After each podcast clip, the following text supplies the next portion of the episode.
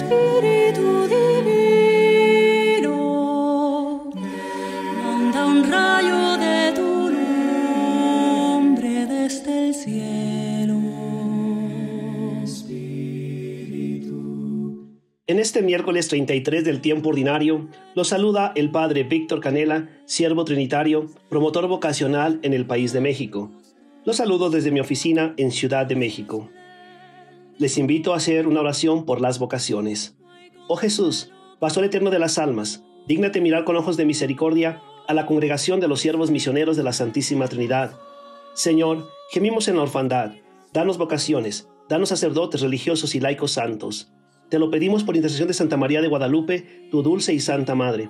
Oh Jesús, danos sacerdotes, religiosos y laicos, según tu corazón. Amén.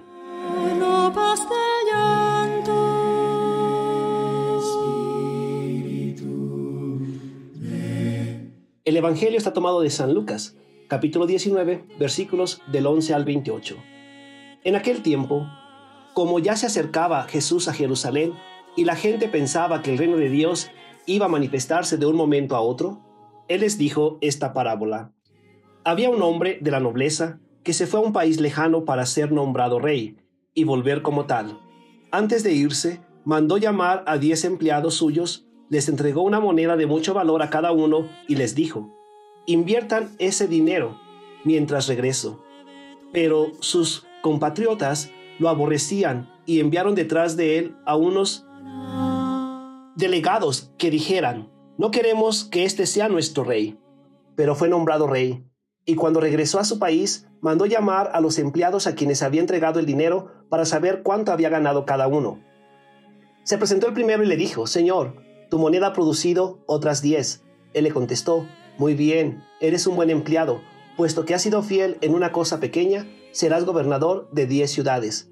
Se presentó el segundo y le dijo, Señor, tu moneda ha producido otras cinco monedas. Y el Señor le respondió, Tú serás gobernador de cinco ciudades. Se presentó el tercero y le dijo, Señor, aquí está tu moneda. La he tenido guardada en un pañuelo, pues te tuve miedo, porque eres un hombre exigente que reclama lo que no ha invertido y cosecha lo que no ha sembrado. El Señor le contestó, eres un mal empleado. Por tu propia boca te condeno. Tú sabías que yo soy un hombre exigente, que reclamo lo que no he invertido y que cosecho lo que no he sembrado. ¿Por qué, pues, no pusiste mi dinero en el banco para que yo, al volver, lo hubiera recobrado con intereses? Después les dijo a los presentes, quítenle a este la moneda y désenla al que tiene diez. Le respondieron, Señor, ya tiene diez monedas. Él les dijo, les aseguro que a todo el que tenga se le dará con abundancia, y al que no tenga aún lo que tiene se le quitará. En cuanto a mis enemigos que no querían tenerme como rey, tráiganlos aquí y mátenlos en mi presencia. Dicho esto, Jesús prosiguió su camino hacia Jerusalén al frente de sus discípulos. Palabra del Señor. Gloria a ti, Señor Jesús.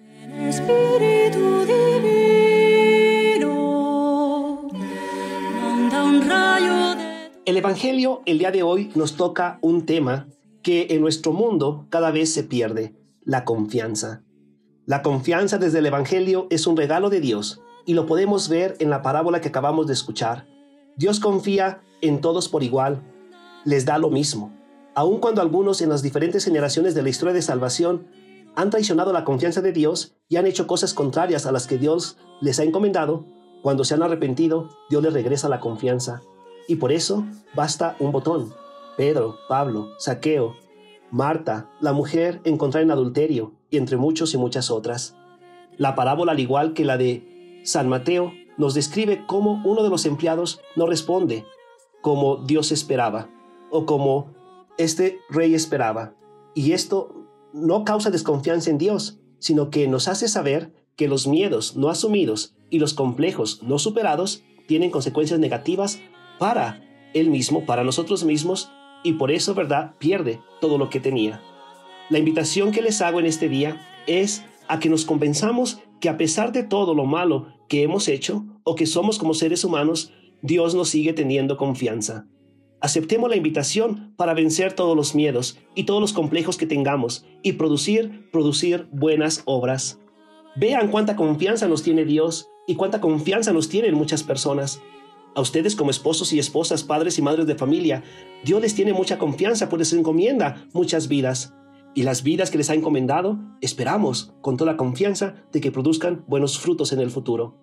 A nosotros como sacerdotes, religiosos, religiosas, ¿cuántas almas nos encomienda el Señor? Esperamos que muchos de los sacerdotes de la iglesia a nivel mundial, en cada parroquia, en cada ministerio, venzamos nuestros complejos y nuestros miedos para dar paso a los buenos frutos. Cada uno se arriesga y al que se arriesga, Dios le va encomendando nuevas comunidades, le va presentando, ¿verdad?, grandes proyectos para producir buenos frutos.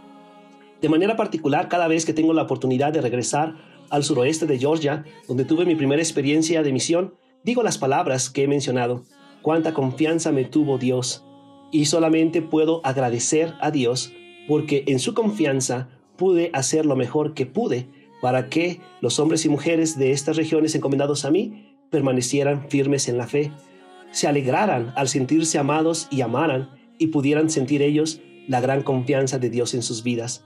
Que el Señor, pues, que nos ha regalado tan grandes dones y que dones nos ha dado dones de mucho valor, nos siga confiando para poder producir buenos frutos. El Señor esté con ustedes y la bendición de Dios Todopoderoso, el Padre, el Hijo y el Espíritu Santo, descienda sobre ustedes y los acompañe siempre. Quédense en la paz de Cristo.